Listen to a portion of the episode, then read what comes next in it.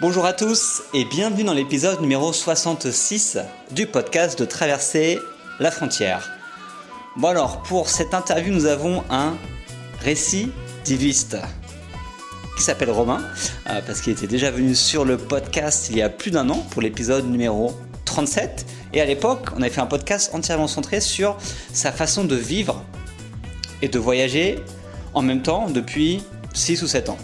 Et donc il revient sur le podcast parce que, d'abord parce que je l'aime bien Romain, et ensuite parce qu'il a encore plein d'histoires à vous raconter, notamment euh, en ce qui concerne le volontariat. Donc c'est un petit peu le, cœur de cette interview. Donc c'est comment on peut faire du volontariat en Amérique du Sud, parce que Romain il en a fait pendant 4 mois avec sa copine pendant qu'il voyageait là-bas. Et, euh, donc voilà, je l'ai appelé, il est en direct de Barcelone, moi je suis toujours au Vietnam. Et euh, dans cette interview, il va nous parler de son voyage de 15 mois dans toute l'Amérique, donc des États-Unis à la Patagonie. Il va nous parler bah, du coup de toutes ses expériences de volontariat. Donc il a fait quatre volontariats différents en Bolivie, en Chili et en Argentine. Donc il va tout vous dire sur euh, comment il a fait pour en trouver, qu'est-ce qu'il a fait, etc. Et il vous donnera bien sûr des conseils pour que vous puissiez faire pareil si c'est quelque chose qui vous tente. Donc voilà, comme d'hab, avec Romain, super interview. Euh, donc on y va tout de suite. Allô, allô, Romain? Allô Tu m'entends? Ouais, très bien. Bon, comment vas-tu? Ça va et toi? Ça va, impeccable. Bon alors pour euh, ceux qui ne te connaissent pas, parce que parce qu'il y en a qui n'ont pas écouté le podcast il y a un an, donc euh, je t'ai interviewé il y a un peu plus d'un an, donc le podcast numéro 37, dans lequel Mhm. tu parlais bah, euh, du fait, en fait que tu voyageais depuis 6 ans et tu étais au Mhm. Nicaragua, si je me souviens bien. Exact, exact, ouais. La dernière fois qu'on s'est parlé, euh, ouais, j'étais euh, sur l'île d'Ometepe au Nicaragua. D'accord. Ouais. Et du coup maintenant, où est-ce que tu te trouves? Alors, là, on est à Barcelone depuis trois mois maintenant. Euh, on a terminé notre euh, notre road trip dans les dans, la, dans les Amériques en décembre dernier. On a passé un petit mois en France pour fêter Noël et le Nouvel An, et donc là, on est arrivé à Barcelone le 19 janvier. Ok, ça marche. Et juste, tu peux nous parler un peu de ce road trip C'était quoi le. Tu, tu m'as dit que tu étais parti 15 mois, c'est ça? Ou Qu'est-ce que tu as fait euh, Où est-ce que tu es allé? Tu peux nous faire un petit, un petit résumé?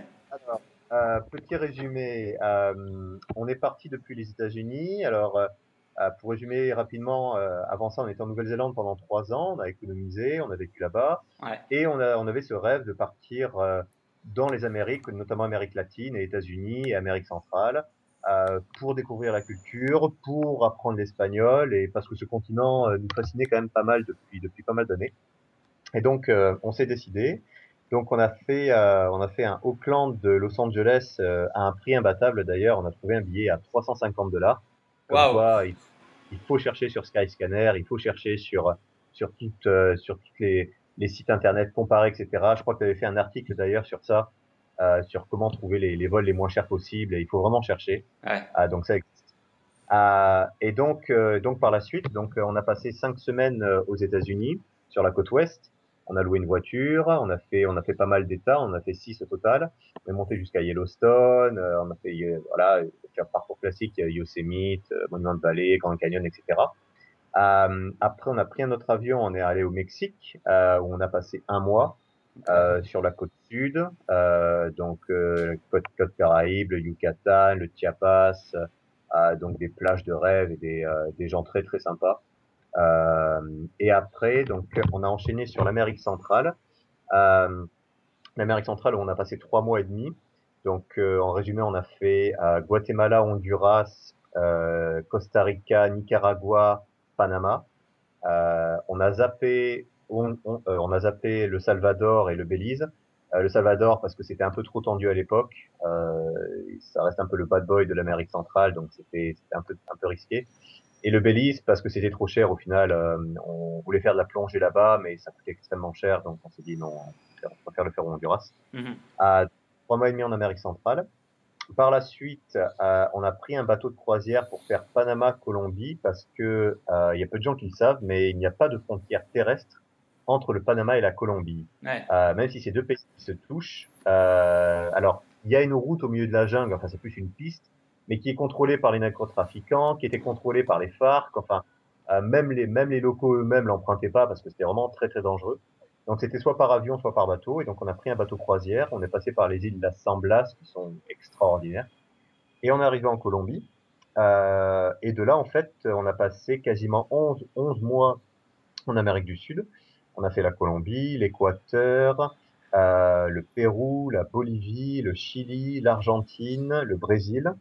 Euh, donc sur quasiment 11 mois. Et donc on est euh, on est parti euh, on est parti du Brésil, de Rio de Janeiro, pour revenir à Londres. Là aussi un super prix. Euh, Rio de Janeiro, Londres, 300 euros. Allez.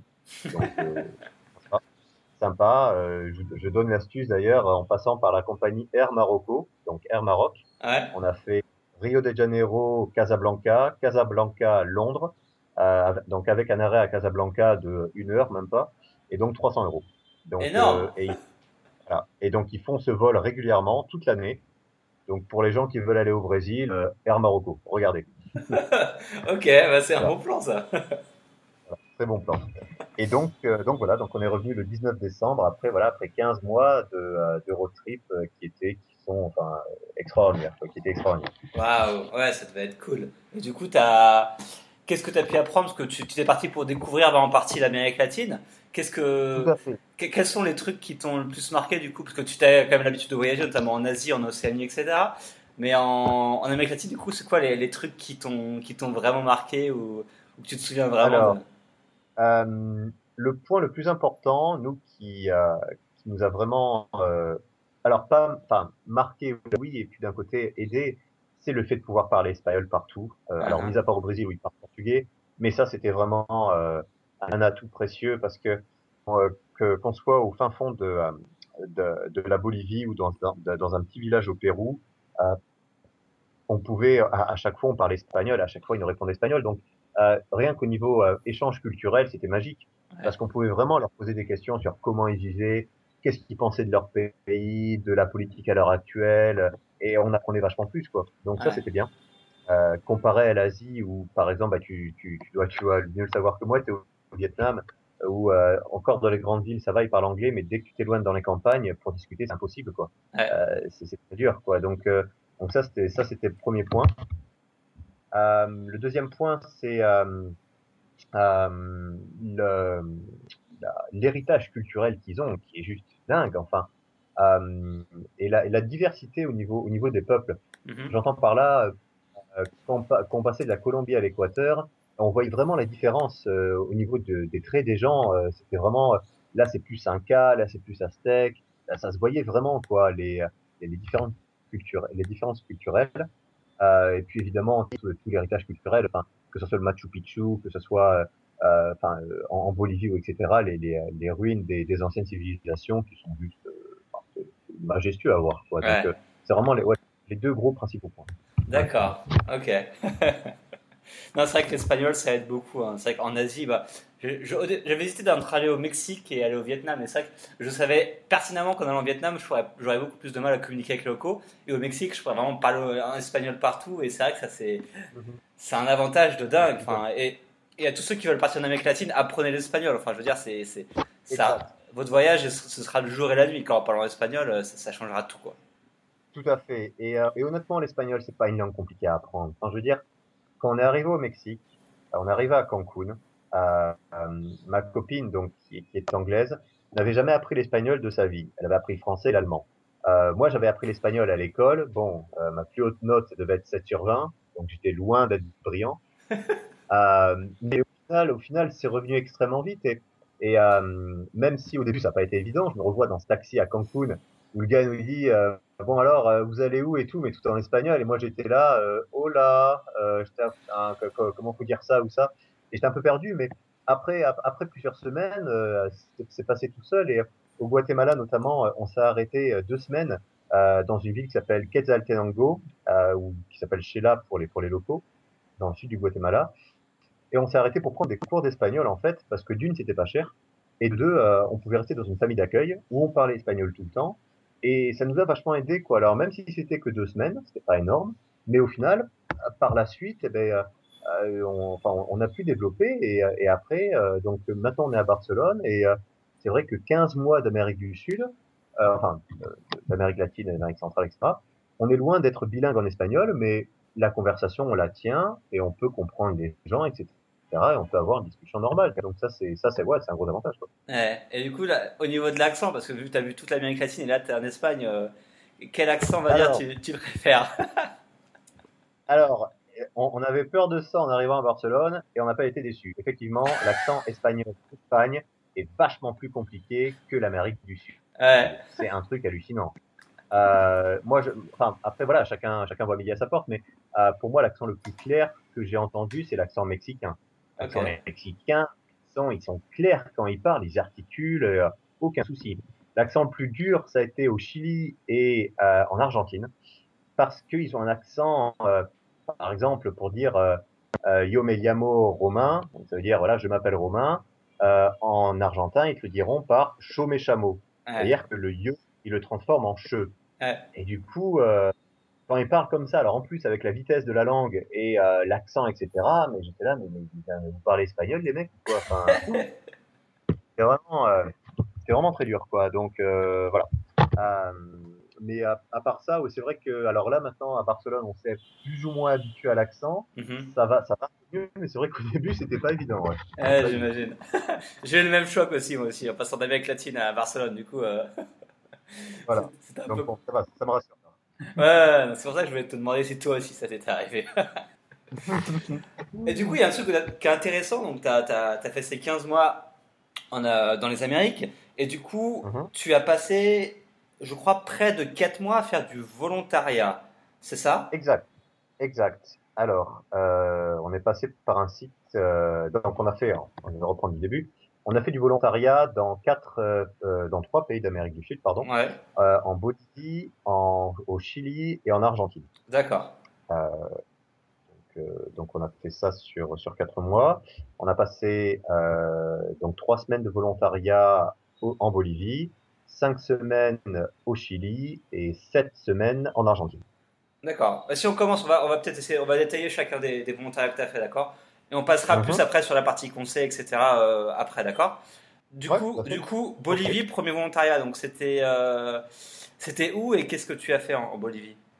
Alors, euh, la Bolivie, ça restera. Alors, c'est marrant parce qu'avec le recul, que je pense que quand on a une expérience, c'est dur de, de, de l'apprécier à fond quand, quand, on est sur place. Et après, avec le recul, on se dit, au final, c'est quand même super bien. Okay. et la Bolivie est par cet exemple. Euh, je m'explique. Euh, on est allé dans un, euh, on était dans un refuge d'animaux en Bolivie, qui reste le meilleur refuge d'animaux que j'ai vu de toute ma vie. C'était, c'était extraordinaire comme lieu. Alors, ça se trouvait à, dans un petit lieu qui s'appelait Samaipata, à côté de Santa Cruz. Santa Cruz, c'est dans l'est du pays, c'est une grosse ville. Et Samaipata, c'est un petit village qui se trouve à deux heures de Santa Cruz. Donc, on a trouvé l'offre sur Workaway. Alors, l'offre, c'était euh, une vieille dame euh, de 70 ans qui était suisse, euh, donc parlait français, qui était expatriée en Bolivie depuis au moins 30 ans et qui, qui alors qui, qui avait des, des, des, chiens et des chats et des, des perroquets et des singes. et donc, il fallait s'occuper des animaux, il fallait s'occuper sur toute sa maison parce que bon, à cet âge-là, elle avait du mal à, à nettoyer et tout. Ouais. donc, le plan à la base, c'était ça. Quand on est arrivé, après moult taxis et différents bus, etc. Euh, on est arrivé dans un coin superbe, Samaipata, c'est vraiment, je, je, conseille à beaucoup de gens, euh, si vous allez en Bolivie, allez-y, parce que c'est vraiment extraordinaire comme lieu, c'est une petite vallée, loin de, loin de la pollution de Bolivie, notamment de La Paz, qui est quand même assez polluée, là c'est vraiment très très beau. Euh, et donc, euh, on est arrivé chez cette petite grand-mère, euh, très sympa, et donc elle nous a expliqué les tâches, etc. Donc c'était trois à quatre heures de boulot par jour euh, le matin, donc nettoyer la maison, donner à manger euh, à ses chiens, à ses chats, aux perroquets, aux singes, etc. Et en fait, ce qu'on ne savait pas, c'est que à sa, quoi, à 100 mètres de sa maison, sa fille vivait aussi là-bas, euh, vivait à côté. Sa fille était donc suisse aussi. Elle touchait une pension d'invalidité de la Suisse, elle car elle avait une sorte de, de sclérose en plaques, donc elle, elle se déplaçait avec des béquilles. Et ce qui était bien, moi, ce que j'ai trouvé, c'est que au lieu de, bah, au lieu de, enfin voilà, de, elle aurait pu très bien toucher son, son, argent depuis la Suisse et puis vivre comme une reine euh, en Bolivie. Ouais. Euh, elle avait ouvert un refuge d'animaux pour euh, donc pour animaux trafiqués euh, en contrebande, blessés, parce que malheureusement la Bolivie c'est le pays le plus pauvre d'Amérique du Sud et c'est là où le nombre d'animaux trafiqués explose. Enfin, le, j'ai pas les chiffres, mais c'est c'est, c'est juste c'est, c'est monstrueux quoi. D'accord. Donc euh, son refuge comptait à peu près euh, pouf, 300 animaux, facile. Wow. Euh, et la particularité, c'était que les trois quarts de ces animaux étaient en totale liberté. Et ça, c'était juste génial. Euh, donc, elle avait, elle avait 150 singes. Elle avait des singes de, euh, différents types. Elle avait des capucins. Elle avait des saimarats, c'est des petits singes jaunes qui émettent un, un, un, un cri assez strident. Et elle avait des singes araignées. Euh, singe araignée, c'est quand même un singe qui est assez gros. Euh, quand il se met sur ses deux pattes, euh, il fait bien 1m30 de haut, 1m40. Donc c'est quand même pas mal. Euh, elle avait des toucans. Elle avait, qu'elle avait récupéré, euh, pareil. Elle avait, elle, elle avait eu des serpents qu'elle qu'elle n'avait plus. Euh, donc les serpents étaient en cage, hein, forcément. Ouais. Euh, elle, avait, elle avait des haras. Elle avait des perroquets haras qui étaient magnifiques. Elle en avait sept, pareil, qui, qui, qui avaient été trouvés dans une valise. Alors les pauvres étaient encore vivants, c'était déjà pas mal. Euh, elle a, donc elle avait plein d'animaux comme ça, et donc l'après-midi, on pouvait, on pouvait aller la voir, lui filer un coup de main, etc. s'il y avait besoin. Et euh, donc elle, elle avait des volontaires aussi qui travaillaient pour elle, euh, donc qui étaient logés là-bas. Mais c'était bien parce qu'on pouvait faire les deux. D'accord. Euh, donc, euh, donc là-bas, on a eu des expériences extraordinaires. Enfin, je me rappelle, un matin, on a eu un singe araignée qui s'appelait Victorina, qui est, qui est arrivé au refuge. Euh, la pauvre, elle venait de passer six ans en appartement. Et Ah. Déjà, rien que j'ai entendu ça, j'ai fait, c'est pas possible, quoi. Et donc, euh, le fait est qu'elle était très habituée au contact humain, forcément, mais qu'elle était terrifiée des autres. Donc, euh, euh, on l'a, on l'a appelée, tout machin, et moi je l'ai vue. Elle est descendue de son arbre, elle, nous a regardé, tout, et puis instinctivement, elle m'a, elle m'a sauté dessus, mais enfin gentiment, quoi. Elle m'a, elle- enfin, le mot précis serait plus escalader. Elle m'a escaladé dessus, elle s'est mise dans mes bras. Et moi, c'était la première fois que j'avais un singe comme ça dans les bras. Enfin, c'était extraordinaire comme, comme truc.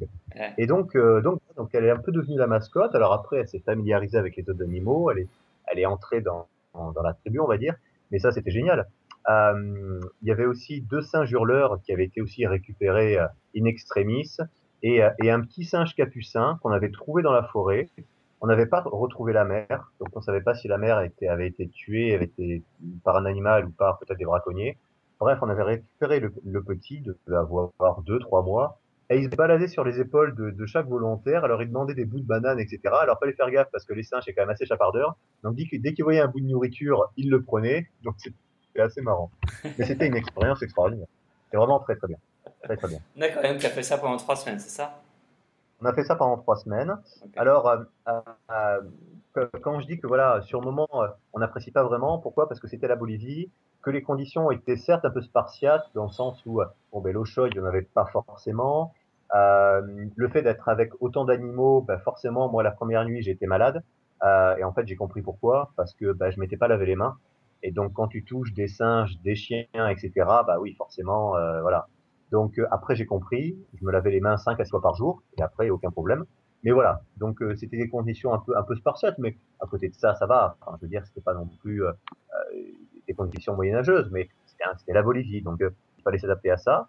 Euh, donc c'était un challenge aussi, mais euh, maintenant quand j'y pense avec le recul, ouais c'était une superbe expérience. D'accord. Et du coup, tu dormais, euh, tu avais le logement, la nourriture ou comment? Euh, bonne question. Euh, euh, quand, quand on passe par Workaway, alors nous, nous, nous on a fait, on a eu quatre expériences, donc à chaque fois on avait le logement gratuit, donc ça il n'y a pas de souci. Euh, la nourriture, alors en Bolivie c'était très bien parce qu'on avait euh, petit déjeuner, déjeuner et dîner, tout était inclus. Et ça c'était vraiment cool. Alors euh, ce qui était bien, c'est que la grand-mère faisait faisait les courses. Alors on, euh, ce qu'on faisait, c'est que on les faisait pour elle. Elle nous disait ce qu'elle avait besoin, tac tac tac. On allait au quai marché locaux, euh, c'était local, pardon, c'était très sympa. Euh, on revenait et elle nous disait, bah, écoutez, euh, qu'est-ce que vous voulez manger ce soir? Eh ben, On voudrait ça, eh ben, ouais, si vous voulez le faire et tout, donc on pouvait cuisiner. Euh, c'était vachement sympa, quoi. Euh, donc, bon, on a- alors vu qu'elle était suisse, l'avantage c'est que euh, elle avait de la famille suisse tout autour et un soir on s'est fait une raclette avec du fromage suisse au milieu de la Bolivie. C'est vrai? Ouais, on, on était au moins une vingtaine et elle avait ramené, alors je sais pas comment elle s'était démerdée, mais elle avait ramené, euh, enfin ou plutôt des, des amis à elle et de la famille à elle, elle avait ramené des, des tonnes de fromage suisse, mais des tomes. Enfin, c'était des trucs de, de 10 kilos, quoi. C'était énorme. Et donc, on avait fait fondre tout ça avec du jambon et tout. C'est génial. C'est vraiment bien, quoi.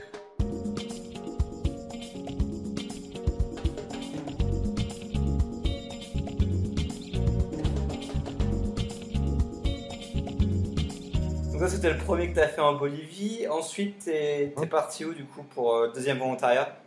Alors deuxième volontariat, on a enchaîné de suite avec le Chili. Euh, c'était épique d'ailleurs le transport. On a mis, euh, on a pris deux, deux vols internes et deux bus, trois jours de voyage non-stop pour arriver à l'autre à l'autre workaway. on est arrivé et ils nous ont vus, ils nous ont dit bon, j'imagine que vous allez dormir de suite. Ouais, s'il vous plaît, ouais, ça serait sympa parce que là on n'en pouvait plus. Alors euh, là, c'était marrant parce que je, je, venais de parler des conditions un peu spartiates de Bolivie. Et là, on est arrivé au Chili, le Chili qui est un pays quand même très riche.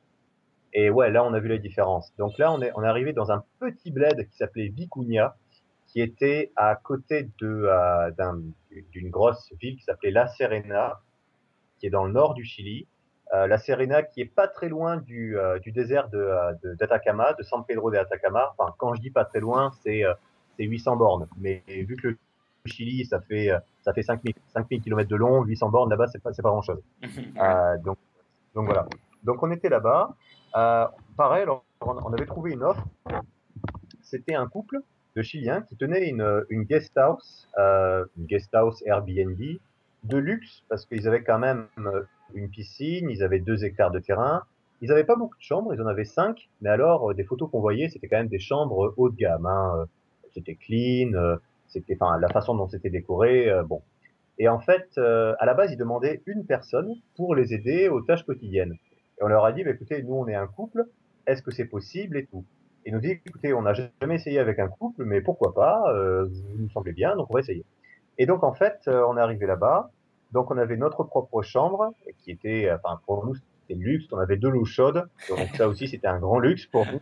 Euh, et, euh, donc euh, ils avaient deux, deux dalmatiens euh, qui étaient, qui étaient, ils avaient deux ou trois ans, qui étaient adorables.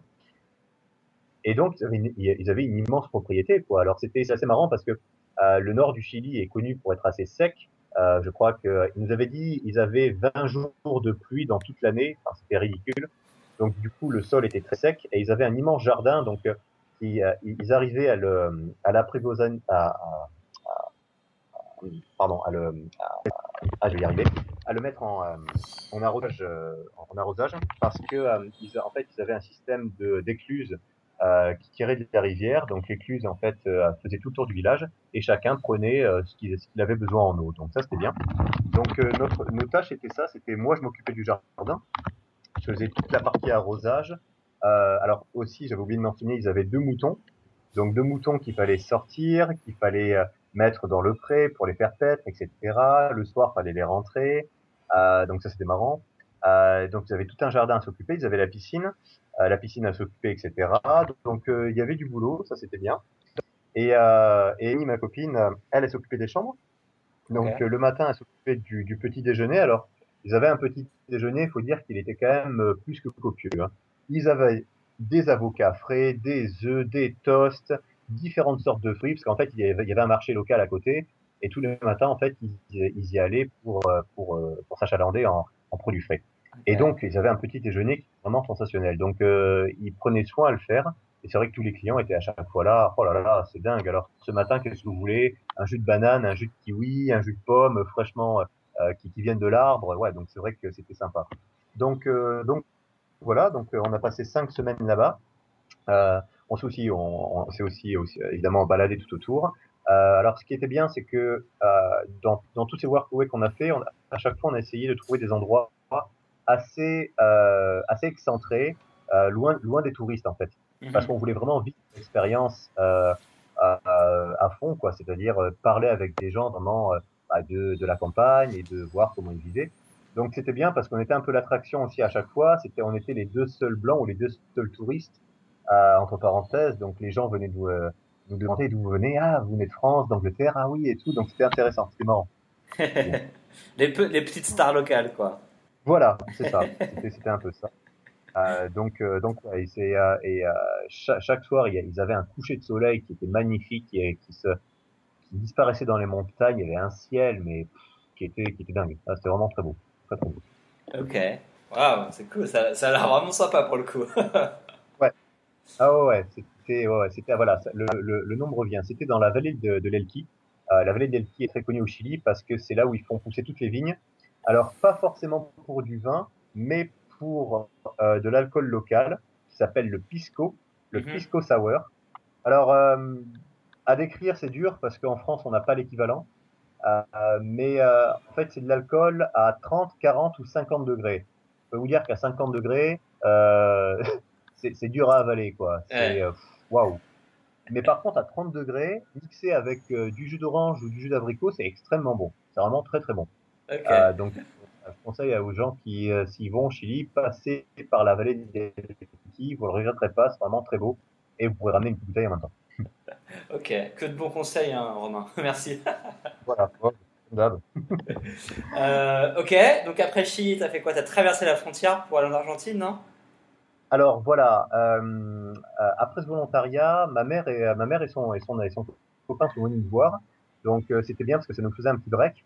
Euh, et on a passé euh, trois semaines avec eux. Donc on a fait le désert d'Atacama, on a fait Santiago du Chili, on a fait Valparaiso et on a fait l'île de Pâques euh, qui, était, extraordinaire. On, on, reparlait dans une autre interview, mais c'était vraiment très sympa. Ouais. Euh, et donc, quand ils sont partis, euh, on avait déjà arrangé l'autre workaway pour aller en Argentine, euh, pour aller donc au nord de l'Argentine, dans la région de Cordoba. pourquoi le nord de l'Argentine? Parce que on était en août, c'était en août dernier, et vu que c'est l'hémisphère sud, en août c'est l'hiver. Et l'hiver en Argentine, en Patagonie, il fait froid. Euh, c'est du moins 10, moins 20. Ouais. Donc euh, on voulait attendre en fait, on voulait attendre euh, de faire la Patagonie en novembre. Donc on s'était dit bah tiens là on est en c'était août septembre donc on s'était dit bah tiens on va passer deux mois en Argentine au nord comme ça on va pouvoir faire du workaway pas dépenser beaucoup et comme ça attendre pour faire la Patagonie. Donc c'est ce qui s'est passé. on est arrivé là-bas on est arrivé le 17 août je me rappelle encore on est arrivé le 17 août à, alors c'était pas à Cordoba même, c'était à 150 km de Cordoba. Pareil, dans des petits villages.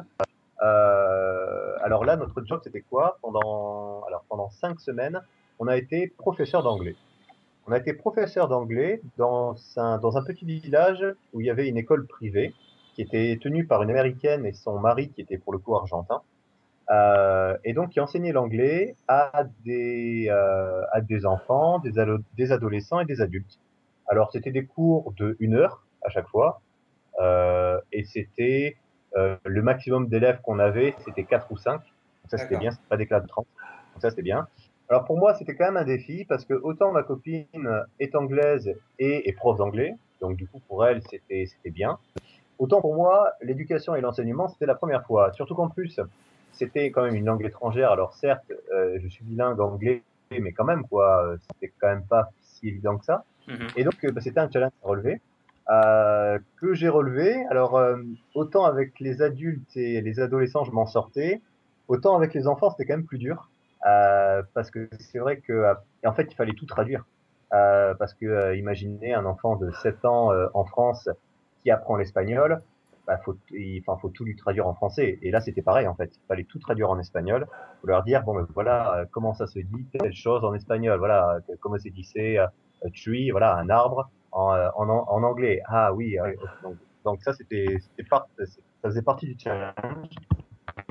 Euh, donc là aussi, on était logé, nourri euh, et blanchi. Euh, là, par contre, on avait que le repas du midi qui était inclus. Okay. mais au final, mais au final, sachant que euh, en fait, il, il, il, nous donnait, il nous, il nous donnait la bouffe euh, donc pour le midi, et en fait, il nous donnait tellement qu'on avait largement assez pour, pour faire le son final. Euh, ça allait, donc on, a, on, faisait des courses au, au, supermarché local. Bon, au final, ça allait quoi. C'était pas, pas très très cher. D'accord. Donc, euh, donc, ça c'était bien. Donc on est resté, on est resté cinq semaines aussi. pareil à visiter les, les environs. Il y avait beaucoup de choses à faire on a fait du stop. Alors c'était la première fois qu'on faisait du stop. On, a, on, avait tellement entendu parler du stop en Amérique du Sud qu'on s'était dit tiens il va falloir essayer. Et effectivement le stop en Argentine ça marche. Euh, à un moment on est allé voir un canyon qui s'appelait euh, euh, le canyon des vautours. Alors en espagnol je sais plus le terme. Euh, del Condolito je crois que c'était ça. on y allait en bus et en, donc on a fait le canyon et en, revenant, le bus passait dans une heure. On s'est dit, bon, bah attends, on va, essayer de faire du stop. Et effectivement, au bout de 20 minutes, il y a une voiture qui s'est arrêtée, des jeunes, ah, vous allez où? Bah tiens, on va, on revient là-bas, bah, bah nous aussi et tout. Et en fait, des gens vachement sympas. Et en fait, on a, on a réessayé le stop quatre fois en Argentine, et à chaque fois, ça a marché super bien. Donc là aussi, le stop en Argentine, pour ceux qui y vont, ça marche. Ça marche très bien. Ok. Euh, donc, euh, donc voilà, donc cinq semaines dans cet endroit, c'était très sympa.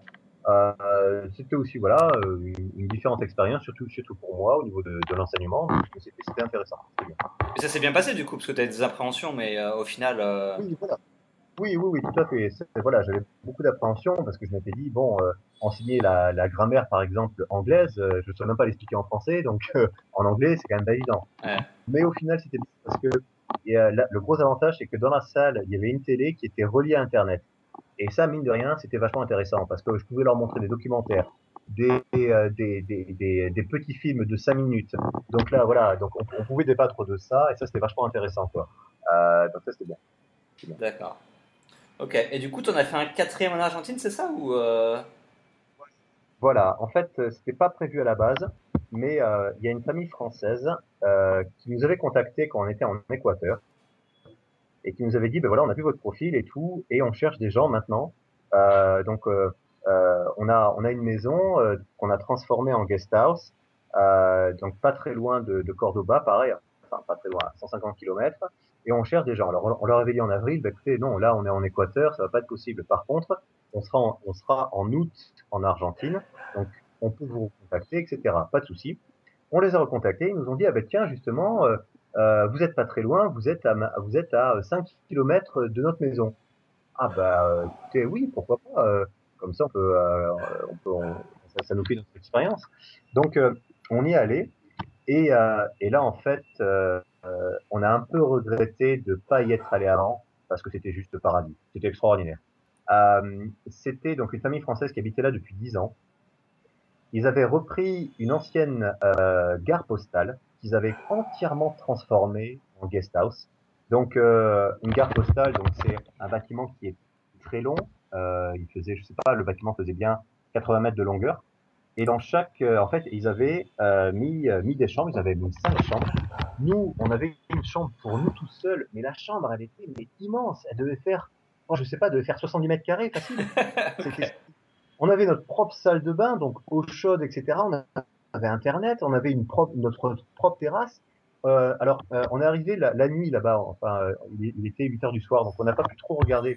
Le lendemain matin, on, on se lève, euh, on voit des perroquets multicolores qui se posent dans la pelouse. Ils avaient une piscine aussi superbe. ils avaient 2 hectares de terrain et 40, 40 arbres fruitiers, des pommiers, des manguiers, des poiriers. C'était juste dingue. Donc là aussi, les tâches étaient, les tâches étaient diverses et multiples. Moi, j'étais le mari, euh, moi, j'aidais le mari Christophe, donc qui euh, qui était donc dehors. Donc euh, en deux semaines, j'ai pas fait une seule fois la même chose. Alors entre tondre, entre euh, débroussailler, entre entretenir le jardin, entre enlever du bois, etc. Enfin, c'était génial parce que d'une, j'ai découvert vachement de trucs, et de deux, c'était voilà, je, je m'ennuyais pas quoi. Donc là aussi, on, bossait trois, quatre heures par jour. C'était vraiment génial. Euh, et Amy, donc, euh, elle aidait à faire les chambres, elle aidait à maintenir, etc. Mais euh, c'était vachement sympa parce que à la base, il nous avait dit bon, euh, vous êtes logé, mais par contre, euh, on vous, on, on vous file pas de nourriture. Donc j'étais là, ah, bon, alors on a un peu hésité en premier, mais au final, ils nous ont invités quasiment chaque soir à manger avec eux. Et c'était génial. Alors, nous, ce qu'on faisait, c'est qu'il y avait une, petite supérette à côté on allait, euh, euh, on allait euh, acheter des bières, on allait acheter de la viande, et au final, bah, on faisait des barbecues ensemble, on mangeait ensemble. Moi, je me rappelle la dernière, la dernière après-midi qu'on a passé ensemble, ils avaient invité des amis, donc qui étaient français, qui étaient espagnols. On a fait une grande bouffe française avec chez, chez eux. On, de, on, devait être 12, 13 facile. ils avaient même invité des clients. Et donc, on s'était fait une grande bouffe française avec du vin français et tout. Enfin, c'était, c'était extraordinaire. Et euh, j'avoue que quand on est parti, on a eu la larme à l'œil parce qu'on euh, était triste de partir. Quoi. On était ouais. très triste de partir. Euh, donc, euh, on s'est échangé les Facebook et tout machin, et, et on s'est dit avec Amy, mais on va y revenir, c'est sûr. Ouais. C'est sûr. Et, et, ils nous ont contacté cette année en nous disant bon ben là en avril, non, pas en avril, en, mai ou juin, on part trois semaines en vacances. Si vous voulez, on vous laisse la maison, on vous connaît, il n'y a pas de souci, on peut, on, on, peut, on peut vous faire confiance. Quoi. On était là, oh là là, ne, ne, nous dites pas ça parce que là on a envie de repartir quoi. Donc ah ouais, là, là c'était horrible. Donc on, leur a dit, écoutez, pas cette année parce qu'il faut refaire du fric, mais l'an prochain, on garantit, on revient. Et, on s'est dit, mais, euh, mais c'est clair et net. Donc on aimerait, on aimerait bien revenir un mois, un mois et demi, parce qu'ils sont pas très loin de la région, enfin pas très loin. Euh, ils sont dans le nord de l'Argentine, c'est-à-dire que dans le nord de l'Argentine, il y a la région de Salta à voir. La région de Salta, c'est très connu parce que c'est là où il y a la montagne, les montagnes colorées, qui sont apparemment très belles. Et euh, on n'a pas eu le temps de le faire en fait. Donc on s'était dit, ben, on va très bien, ça, ça nous donnera l'occasion de revenir et de prendre un vol intérieur et d'aller à Salta et de le faire correctement. Mhm. Donc euh, voilà. Donc déjà le rendez-vous est pris, c'est sûr. Et, euh, et euh, je sais très bien qu'ils vont écouter cette interview. Donc euh, je, enfin voilà, je leur dis encore franchement merci du fond du cœur parce que c'était vraiment une expérience extraordinaire.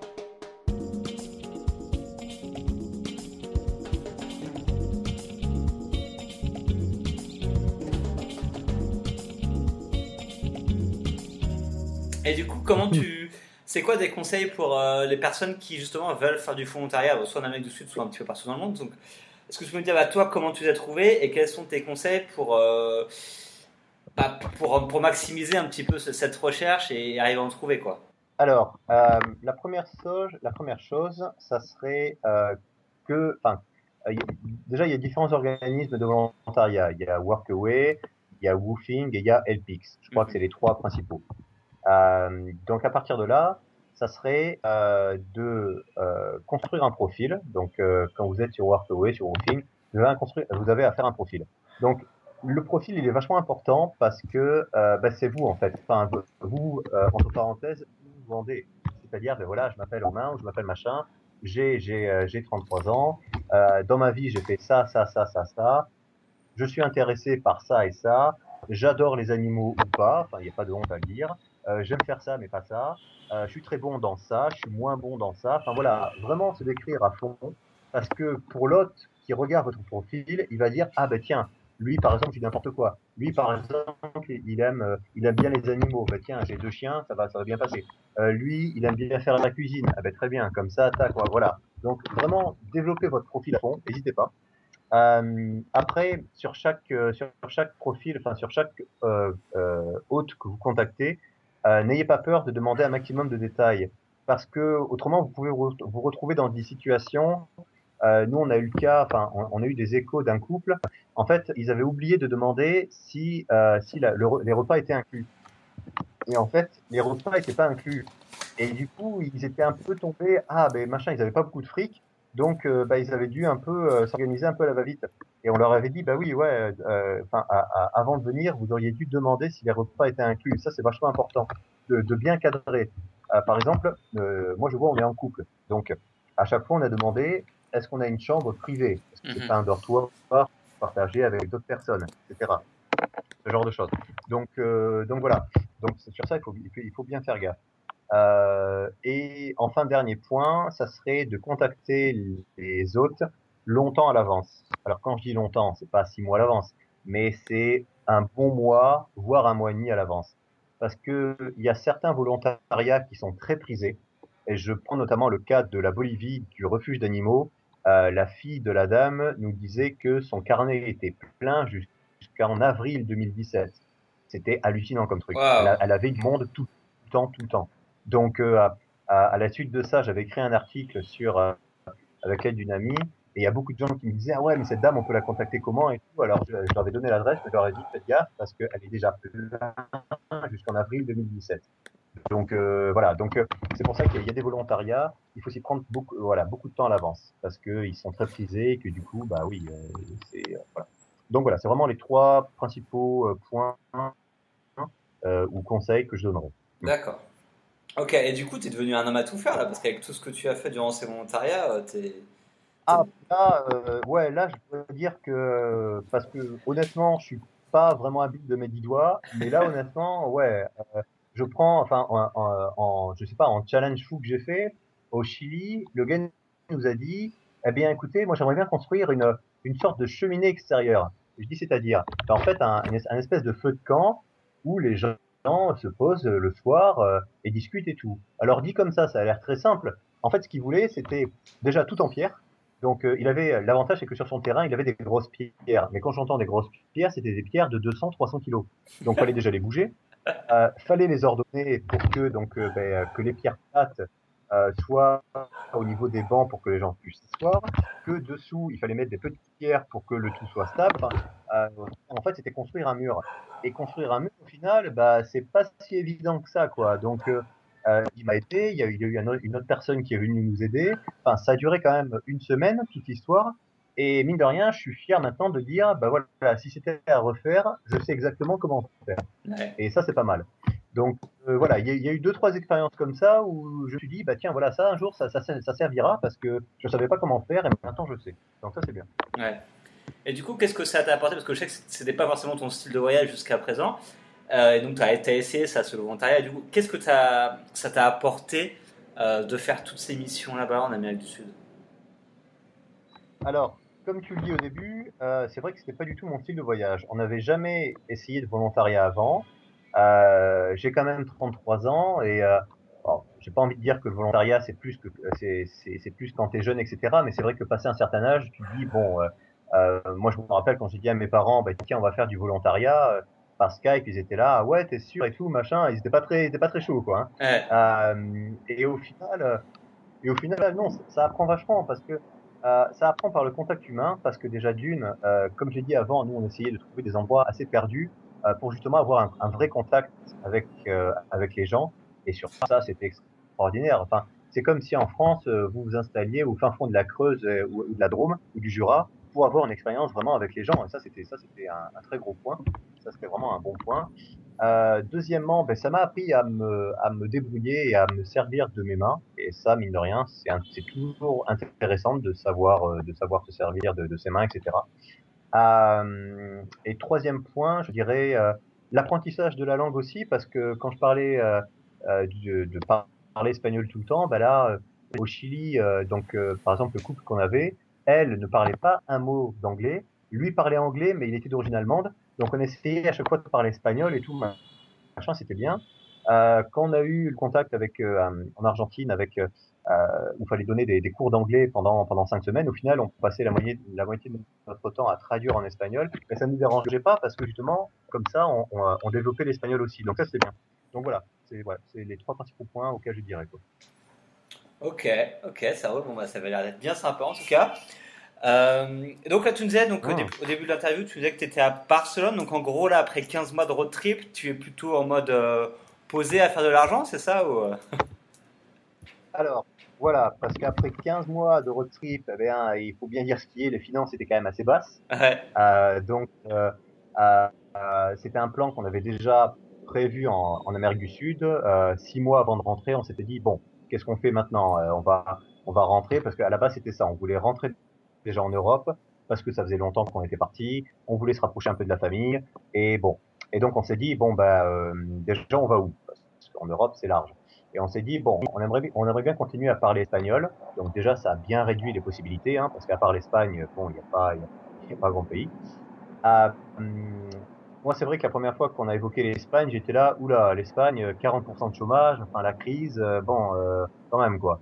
Et en fait, euh, on a rencontré des gens qui ont vécu à Barcelone ou qui y vivaient et qui nous ont dit, vous inquiétez pas, Barcelone, c'est le hub économique de l'Espagne, c'est là où tout le boulot est. Euh, il y, y, a une grosse activité économique, vous inquiétez pas, vous trouverez du boulot. Ouais. Bon, bah écoute, euh, pourquoi pas, ok, d'accord, euh, allons-y. Et c'est vrai que euh, je t'avais contacté, toi, je m'en rappelle, et parce que je savais que tu avais vécu à Barcelone, on avait un peu parlé, et tu m'avais dit, ouais, ouais, t'inquiète pas, et tout, je pense qu'il pourra trouver, etc. Mm-hmm. Donc c'est vrai que bon, on, y est, on y est parti, et c'est vrai que, bah, final, on a, on, a, on a, trouvé quand même très facilement. On avait commencé à envoyer des CV au Brésil, deux semaines avant de rentrer. Euh, et moi, j'avais déjà des entretiens. J'avais eu un entretien pour Airbnb justement, euh, qui était à qui était à Barcelone. Euh, j'avais été pris. Au final, j'ai été pris et tout machin, mais j'ai refusé l'offre. J'ai pris ailleurs. Donc voilà, j'ai eu le luxe. Euh, j'ai passé trois entretiens à Barcelone en l'espace de trois jours et j'ai été pris aux trois. Donc euh, j'ai eu le luxe quand même de pouvoir choisir ce que je voulais faire. Ouais. Et, euh, et, et, et, ma copine pareil, Amy, donc qui est prof d'anglais, euh, Barcelone, ça regorge de, de, d'école d'anglais, donc elle a eu, elle, a eu largement le choix pour trouver quelque chose très rapidement. Donc voilà, donc ça fait trois mois qu'on est à Barcelone maintenant. On bosse tous les deux. Euh, ça se passe bien, 320 euh, jours de soleil sur l'année, il y a la plage à côté, et euh, bon, ça va, il y a pire quoi. Ouais. ok. Et du coup, tu restes à Barcelone jusqu'à quand Et après, tu repars, tu repars pas? Qu'est-ce que tu vas faire? Alors, c'est une bonne question. pour l'instant, moi, si je m'écouterais, honnêtement, je prendrais mon sac demain et je repartirais. Ça, c'est sûr. Après, euh, c'est pour ça que je suis content d'avoir trouvé Amy parce que elle me, elle me calme quand même dans mes, dans mes idées un peu folles des fois et sur ça, elle a raison. De toute façon, je veux dire, là, les, les finances sont, sont, trop basses pour qu'on puisse repartir comme ça. Donc, euh, euh, et puis d'un côté, il faut rebosser, mine de rien.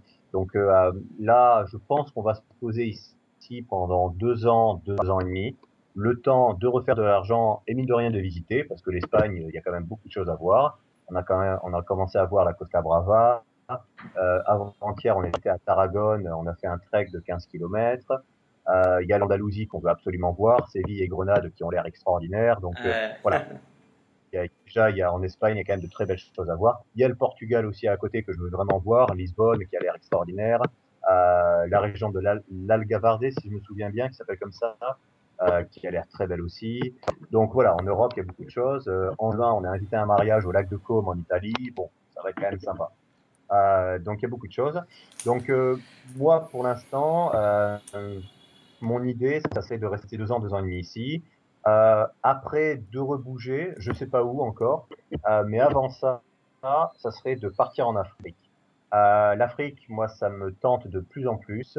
J'ai eu la chance d'y aller quand j'étais petit euh, j'ai fait le Kenya. Avec Amy, on a fait l'Égypte et j'avais fait la Tunisie avant. Mais j'ai vraiment envie de faire euh, Kenya, Tanzanie, Namibie, Afrique du Sud, Botswana euh, hmm. et, euh, et, et, la partie est aussi qui est méconnue mais qui est très safe. Euh, pardon, la, la, côté, le côté ouest, désolé, euh, qui est Bénin, Burkina Faso et l'autre qui m'échappe. Guinée, Sénégal. et Togo, pardon. Togo. Togo. Et euh, j'ai rencontré beaucoup de gens qui ont fait du workaway justement là-bas et qui m'ont dit mais c'est des gens ultra sympas, il euh, n'y a aucun souci et tout. Et j'ai un pote qui a fait euh, un trip pendant six mois en Afrique, qui a fait donc Kenya, Tanzanie, Botswana, Namibie, Afrique du Sud. Il était en sac à dos et je lui ai dit justement est-ce que c'est possible de le faire en sac à dos? Il m'a dit euh, c'est tout à fait possible. Il y a des backpackers qui existent. Euh, c'est beaucoup moins cher qu'on qu le croit parce que pour faire les safaris etc. Vu d'Europe, ça a l'air d'une fortune monumentale, mais en fait, lui, il, a, il est arrivé à se débrouiller à faire des safaris de 5 jours pour 200 dollars, avec guide inclus. Donc, euh, c'est possible. Euh, c'est possible. Donc, du coup, euh, moi, ça me, ouais, ouais, ça tarde de plus en plus. Et comme j'ai dit à Amy, je lui ai dit, écoute, on a fait un retrait de plusieurs mois en Océanie, en Asie, en Amérique du Sud, donc dans les Amériques. Il nous manque l'Europe et l'Afrique. Donc l'Europe, on, on, y habite, donc c'est pas un souci il nous manque l'Afrique. Donc euh, j'ai dit écoute, euh, moi dans les deux ans on y va. Et j'ai commencé à regarder les workaway en Afrique. Oh là là là là. J'ai vu des, j'ai vu des choses. Euh, j'ai vu des choses en, en Namibie, en, en, Botswana, au Kenya, en Tanzanie, être, dans des lodges avec à côté les éléphants et tout. Oh, oh. Donc, faut pas trop que je regarde parce que je me connais, je, suis capable de partir comme ça, quoi. Donc, euh, donc faut que je me raisonne. Bon, là, pour l'instant, on va rebosser, on va rebosser et d'ici deux ans, allez, on repart. Ça marche. Eh ben, écoute, on, se reparlera sur le podcast euh, prochainement, d'ici un, deux, trois ans, on va voir. Euh, parce que je, je, suis convaincu que tu vas vivre encore des trucs de dingue. et, puis, euh, et puis voilà, on va s'arrêter là. Et du coup, bah, juste te remercier Romain d'avoir encore une fois, pour la deuxième fois, pris le temps de. C'est la deuxième, c'est la première fois que j'ai quelqu'un qui arrive sur le podcast une deuxième fois, donc. Euh... Exact. Donc ouais, ben, je suis plutôt fier et puis je suis content aussi pour toi parce que ça se passe bien aussi de ton côté. Euh, et j'espère que ça va continuer bien de ton côté. Donc euh, j'espère qu'on pourra se voir à Barcelone euh, en face à face. Ça serait bien. Bah ouais, on s'est jamais rencontré. voilà. Donc euh, ça serait bien de, ouais, de pouvoir se voir en face à face. Et puis, euh, puis ouais, ouais, euh, de continuer à voyager. Quoi. Donc... Ça marche. Bon, merci Romain. Et puis du coup, bah, à la prochaine fois alors. ça marche. À la prochaine fois. Allez, salut, ciao. Et voilà, l'interview avec Romain est maintenant terminée. J'espère que ça vous a plu et peut-être que ça va vous donner quelques idées à faire du volontariat, que ce soit en Amérique du Sud ou bien dans notre pays. Euh, merci beaucoup à Romain d'avoir euh, encore une fois participé au podcast. Merci beaucoup à vous, évidemment, d'avoir écouté le podcast jusqu'au bout. Et n'oubliez pas que si vous appréciez le podcast et les interviews que je fais, vous pouvez me laisser une évaluation sur iTunes à l'adresse internet suivante traverserlafrontière.com slash iTunes. Vous me laissez 5 étoiles, un petit avis si vous voulez, et ça m'aidera à faire connaître le podcast à beaucoup plus de gens. Donc voilà, merci beaucoup à vous si vous prenez deux minutes pour le faire. Et dans tous les cas, on se retrouve très très vite pour un nouvel épisode. À bientôt, ciao